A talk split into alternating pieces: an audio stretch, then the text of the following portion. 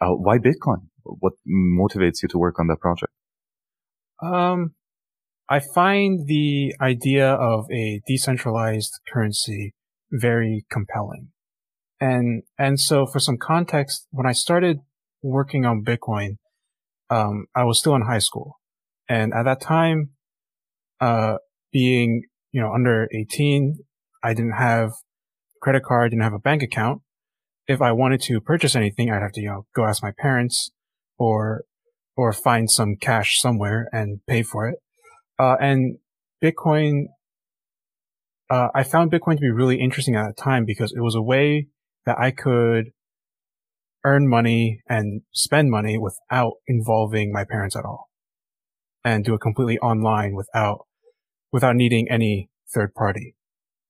And, and so, so from there, the, the idea of having a decentralized currency just really stuck with me.